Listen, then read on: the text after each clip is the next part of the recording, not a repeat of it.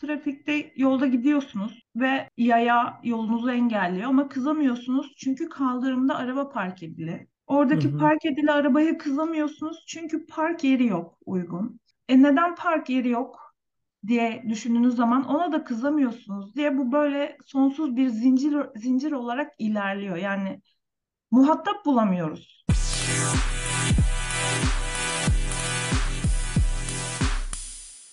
Merhaba, ben Uygar Boynudelik. Kurul düzenimiz olmasa hayatımız nasıl olurdu? Bu sorunun cevabını merak edenlerin ilgisini çekeceğini düşündüğüm podcast serime hoş geldiniz. Bu seride mikrofonu 3 farklı gruba uzatacağım.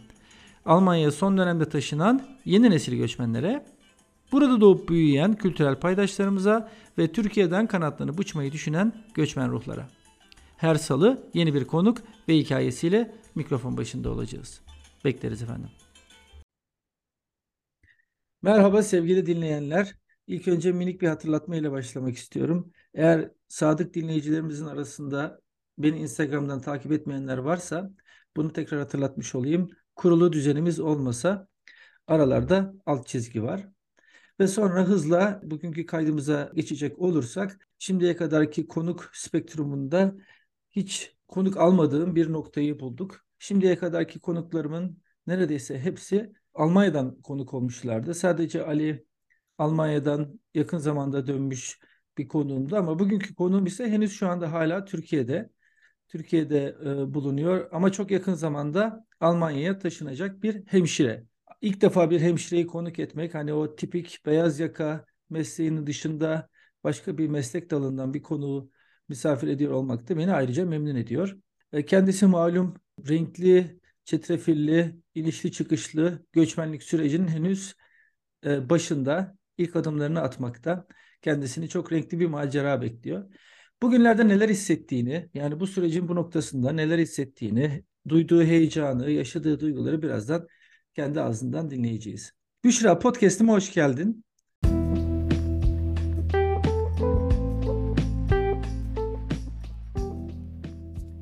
Minik bir duyuru.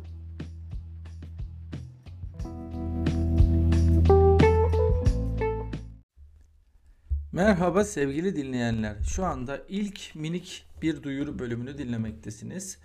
Önümüzdeki dönemde bununla birlikte toplamda 4 alt kategori sizleri bekliyor olacak. Peki nedir bunlar? Daha doğrusu nedir diğer 3 kategori? İkincisi minik bir tavsiye olacak. Bu bölümde hayatın içinden herhangi bir tavsiyeyle karşınızda olacağım. Üçüncüsü Almanya'nın içinden bu bölümde daha çok buradaki yaşamda karşımıza çıkan pratik deneyimleri seslendiriyor olacağım. Dördüncü ve son alt kategoride ise bir tutam Almanca adıyla gündelik hayatta işinize yarayabilecek hap şeklinde Almanca kalıplar sizleri bekliyor olacak. Hoş konuk bulduk. olmayı, Merhaba. konuk merhaba. Konuk olmayı kabul ettiğin için de e, çok teşekkür ederim. E, bize kısaca hikayenden bahseder misin lütfen? Tekrardan hoş bulduk. Merhaba. Ee, Ben Büşra Erbay, 32 yaşındayım, evliyim. 2014'ten beri e, farklı özel ve kamu hastanelerinde hemşire olarak çalıştım. Hı hı. Yaklaşık bir buçuk yıldır da Almanya'ya gitme hazırlığında olduğum için çalışmıyorum. Şu anda eşim de halihazırda Frankfurt'ta çalışıyor. Hı hı. Ben de bir hafta içinde umarım orada olacağım. Peki bu e, geliş hikayeni biraz daha detaylandırır mısın lütfen? Yani bu noktaya nasıl geldin? Bir hemşire olarak seni bu yolculuğa çıkartan faktörler neler oldu?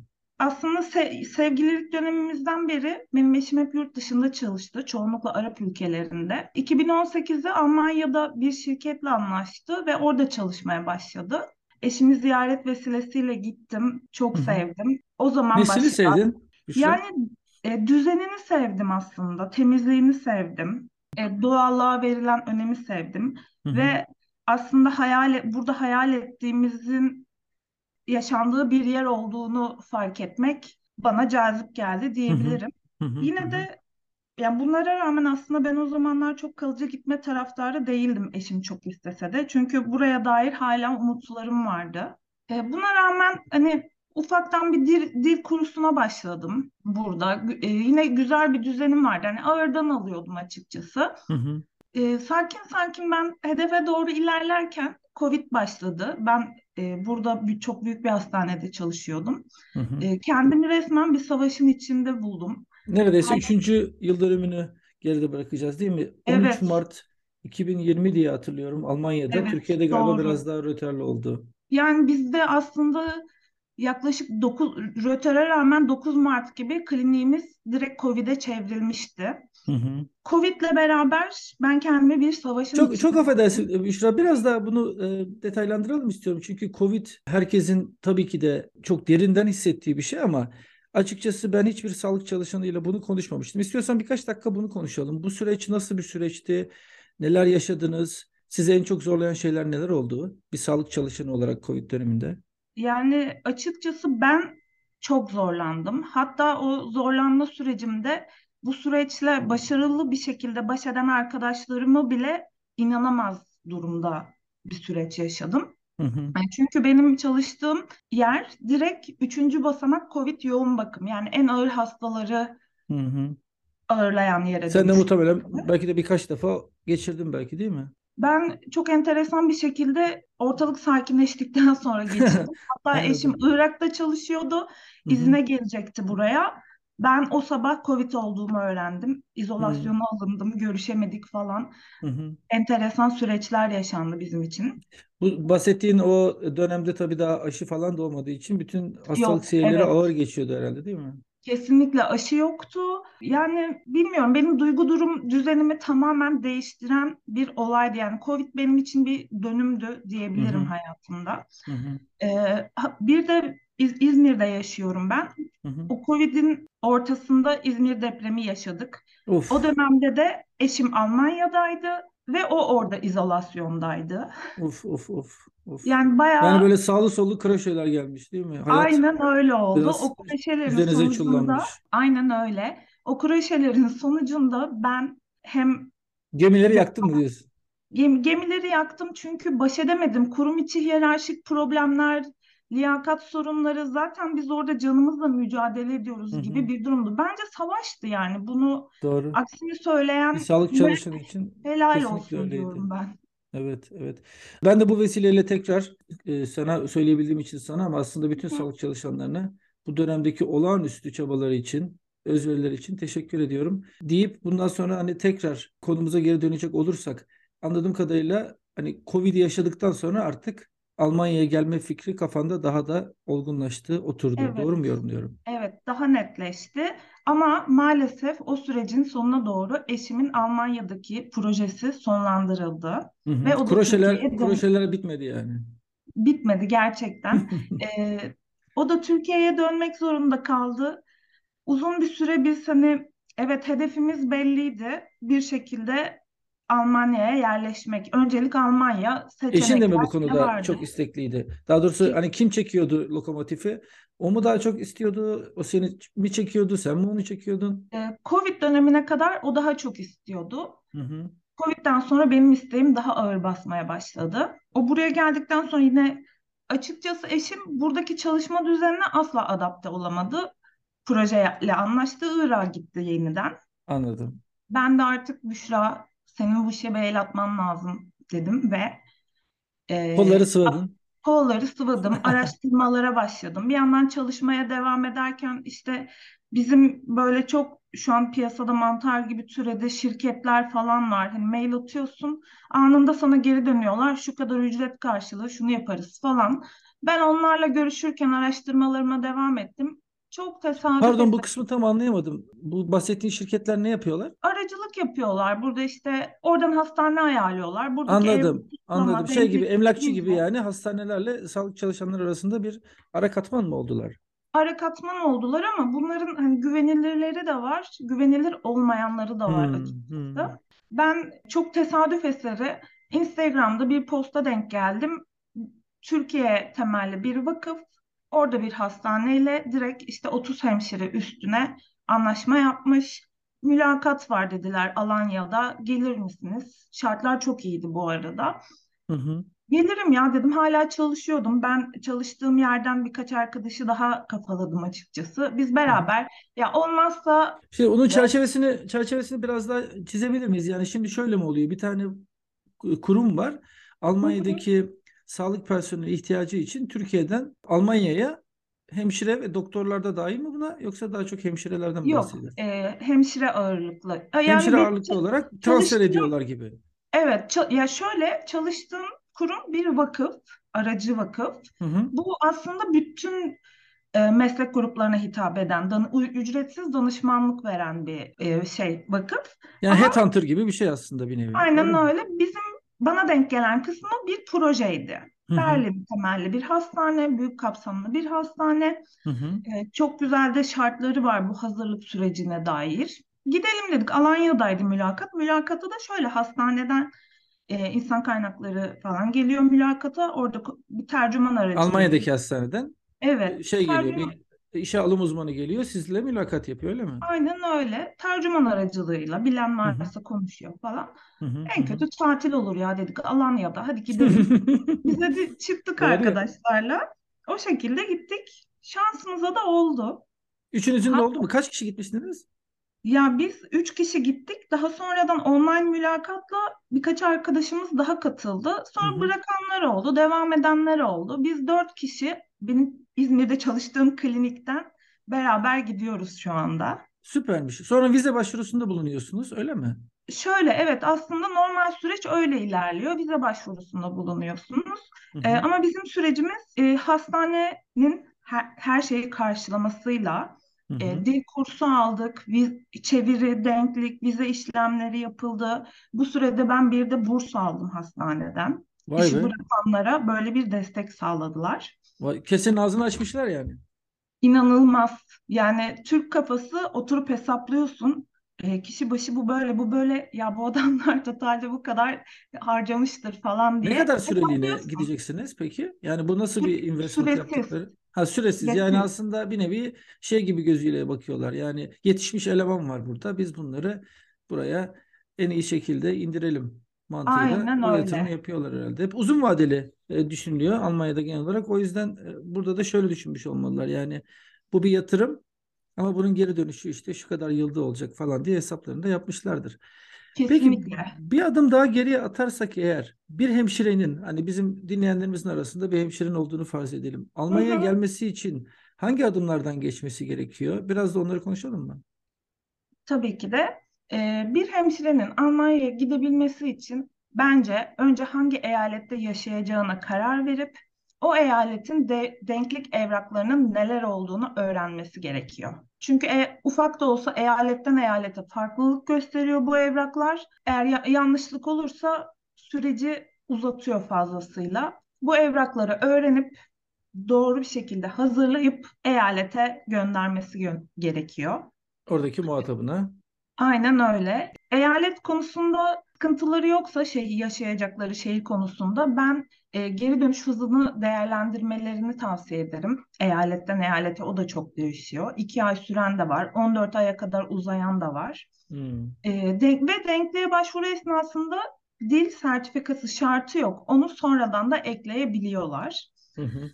Ee, bir tavsiyem daha var. Bu süreçte bir hastaneyle anlaşsınlar bence. Çünkü onlar inanılmaz yardımcı oluyorlar.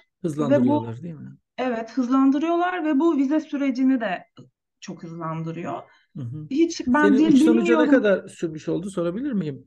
Yani Benim ilk mi? evet yani ilk bu Alanya'daki görüşmeden sonra bugüne kadar hani yakın zamanda da uçağım var. Ne kadar zaman geçti? Bir buçuk yıla yaklaştı. Wow. Ben Kasım 2021 Kasım'da istifa ettim işimden. O süreçten beri bu projenin içindeyim. Aslında Yani uzun diyebiliriz değil mi buna? Yani yani nasıl çok uzun. değerlendiriyorsun? Hı hı. Aslında kendileri çok daha kısa sürede halledebilirler diye düşünüyorum ben. Bizim grup olmamız işleri biraz zorlaştırdı.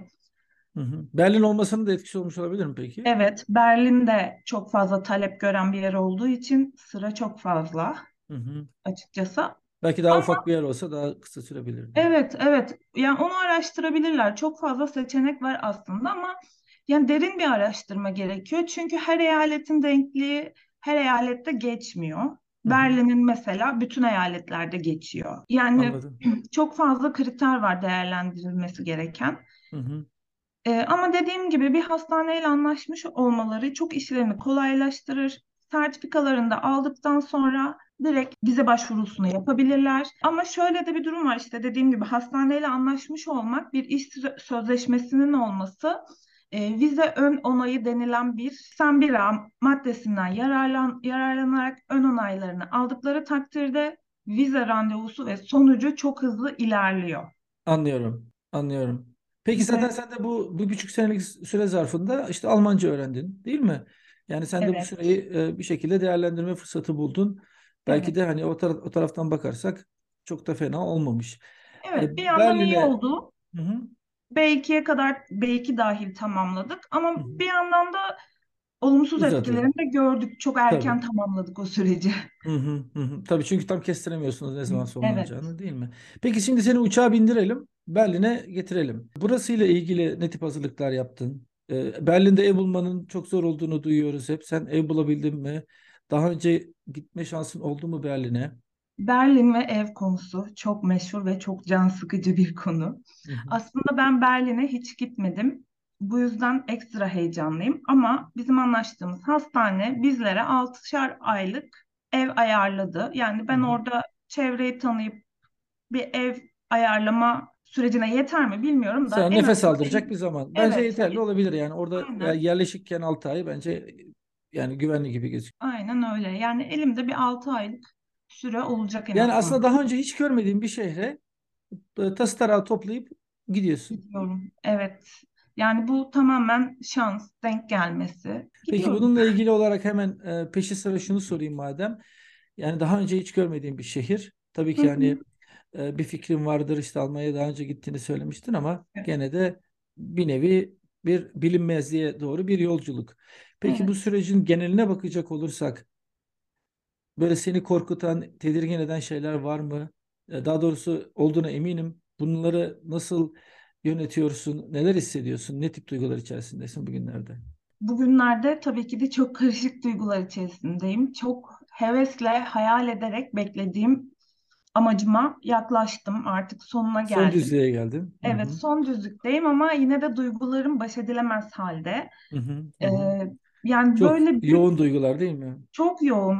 Hiç bu böyle yaşayacağımı tarif etmezdim. Açıkçası benim o Covid'den sonraki istifa sürecimde ben buradan böyle nefret ederek gideceğimi düşünüyordum. Hı hı. Hı hı. Yani şeyin de bilincindeyim. Orada her şey müthiş olmayacak. Oraya dair korktuğum tabii ki de birçok şey var. Turist olarak gitmiyorum.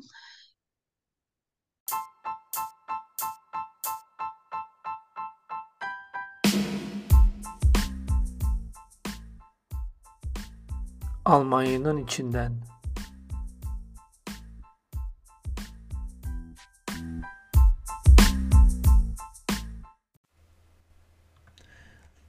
Evet, Almanya'daki entegrasyon noktalarından belki de en çok zorlayıcılardan bir tanesi de pazar günü tüm mağazaların kapalı oluşu. Bu tabii ki şu anlama geliyor. Bütün işlerinizi cumartesi günü halletmeniz gerekiyor. Alışverişlerinizi vesaire işlerinizi tamamlamanız gerekiyor. Bu da maalesef buna alışmamış olan, buna doğmamış olan insanlar için bir baskı unsuru. Bunun arkasında yatan sebebin dini bir sebep olduğu söyleniyor. Pazar günleri bir dinlenme günü olarak düşünülmüş. Bir e, dini bir e, gerekçe ile başlamış. Sonrasında da yıllar içerisinde çalışan kesimin, işçi sınıfının pazar günleri aileleriyle birlikte zaman geçirebilmesi, hobilerine zaman ayırması için pazar günleri kimsenin çalışmaması şeklinde yasal bir düzenleme hayata geçmiş ve bu şekilde de hala uygulanmaya devam ediyor. Ee, ama atılmayı ben seçtim. Direkt maruz kalmayı da ben seçtim. Hı hı. Halledeceğimi, üstünden geleceğimi düşünüyorum. En çok korkutan tabii ki de dil bariyeri. Hı Çünkü hı. ben direkt işe başlayacağım maksimum bir hafta sonra. Soğuk suya atlayacaksın yani. Evet. Evet, e, sahiden çalkantılı e, dönemler değil mi? Yani hem bir Türkiye'de yaşayan bir insan olarak e, geçirdiği günler işte keza aynı şekilde böyle hayatındaki büyük bir değişim. Sahiden duyguların böyle inişli çıkışlı olması çok da doğal. Ama diğer taraftan da öğrenmenin en iyi yolu da bir şeyleri yaşayarak, yaparak öğrenmek. O yüzden Evet. işte herhalde burada en önemli şey o direncini yüksek tutmak. İşte veya bu zor zamanların geçip her şey yoluna gireceğine dair güçlü bir inanç sahibi olmak herhalde. Peki e, birkaç hafta sonra işe başlayacağım dedim. Mesela ben şimdi gözümde canlandırıyorum. Bir hemşire olarak işte Almanca konuşan insanlar geliyor gidiyor. Çalışma arkadaşların keza Almanca konuşuyorlar. Biraz önce de B2'yi tamamladığını söyledin. Bunun için de tebrik ediyorum. E, Hiç kolay bir şey değil. Peki Almanca ile olan e, münasebetine gelecek olursak neler söylemek söylemek istersin? Öğrenmek için ne kadar zor bir dil? Daha öncesinde herhangi bir hani İngilizceye olan ilişkin nasıldı? Bu senin ilk dilin mi bu seviyede öğrendiğin ve neler yaşadın bu süreçte bu Almancaya B2 noktasına gelene kadar? Yani bu seviyede öğrendiğim ilk dil bu. Evet. E, İngilizceye dair profesyonel bir sürecim yok. Hı hı. Ee, Almanca yani bence bir ilişki gibi, bir insan ilişkisi gibi çok güzel başladı tanırken. Flört mısın? falan.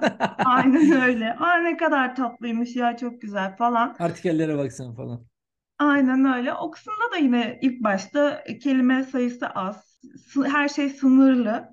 Derken B1'de bir şok, Hı hı.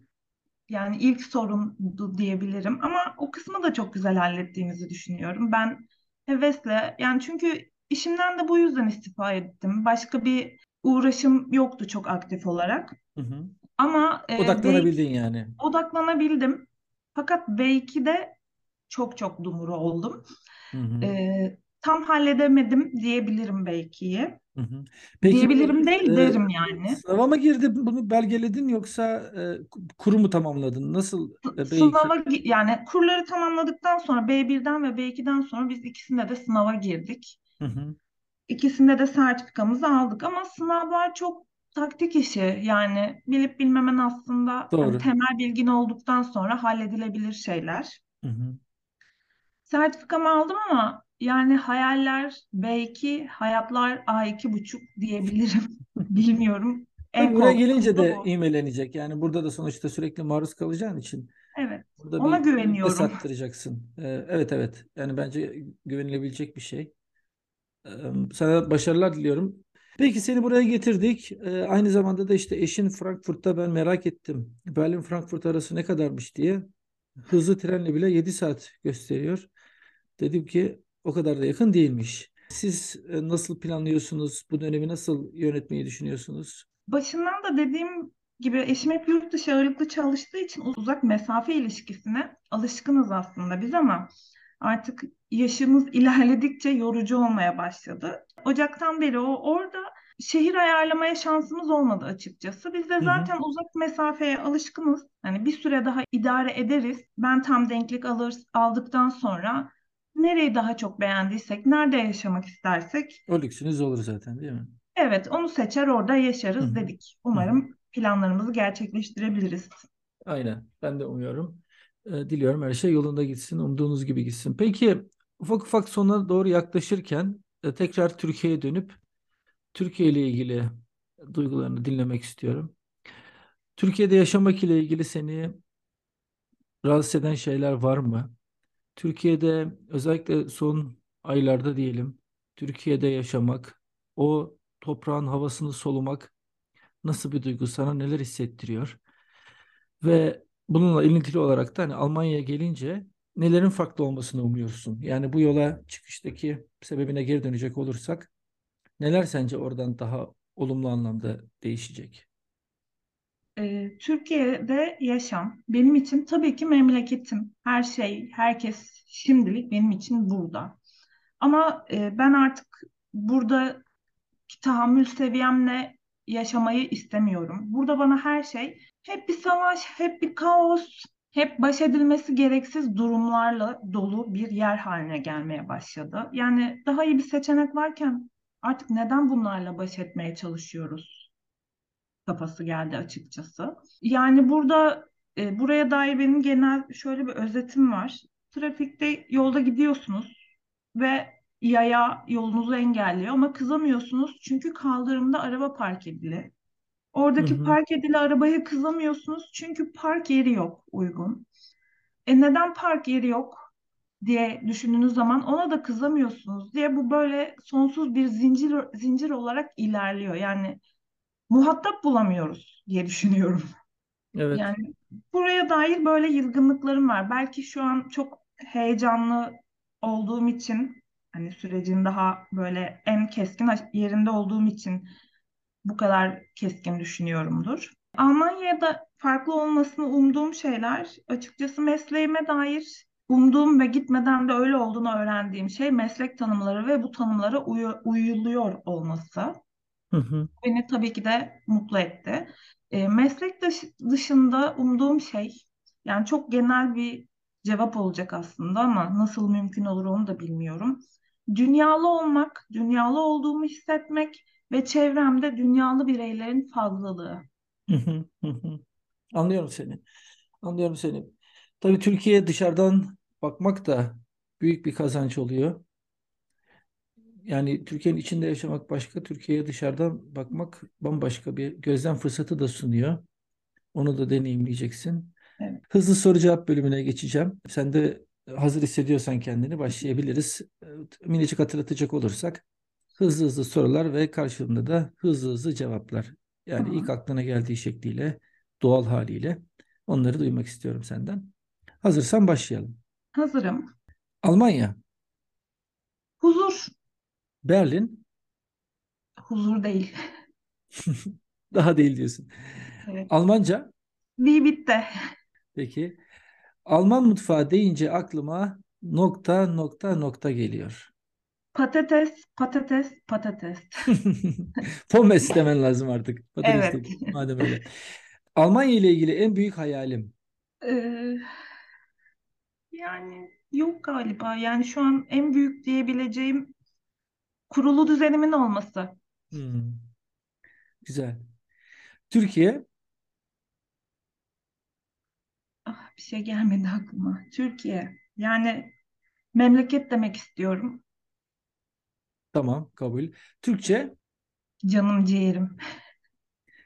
Türkiye'nin gençliği. Umut vaat ediyor Hı hı, ama zor bir mücadele bekliyor. doğru, doğru.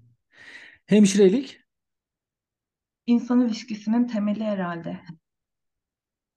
6 Şubat, Duygularımın alt üst olduğu gün. evlilik. Güzel. Muhtemelen Türkiye'nin en çok nokta nokta noktasını özlerim. Ailem dışında tabii ki de denizi özlerim. Denizi özlersin değil mi? Özlenmeyecek gibi de değil. Büşra çok teşekkür ederim. Sürecinin bu aşamasında bu kadar yoğun hazırlıklar içerisindeyken bir de bu e, kayıt için zaman ayırdığın için sahiden çok teşekkür ediyorum. Ben Senin çok söylemek teşekkür istediğin, ediyorum. Hı hı, Ben senin çok söylemek teşekkür istediğin bir şeyler ediyorum. var mı? Özür diliyorum. Yok Ben yok çok şimdi. teşekkür ediyorum. Cips kola özel. Öyle bari. Ben de çok teşekkür ediyorum. Gerçekten güzel bir tesadüf oldu. Umarım güzel de anlatabilmişimdir. Kesinlikle. Çok güzel anlattın. Çok farklı bir pencere açtın dinleyicilerimiz için. Sevgili dinleyenler, bir bölümümüzün daha sonuna gelmiş bulunmaktayız. Bir sonraki bölümde görüşmek üzere. Esen kalın. Hoşça kalın.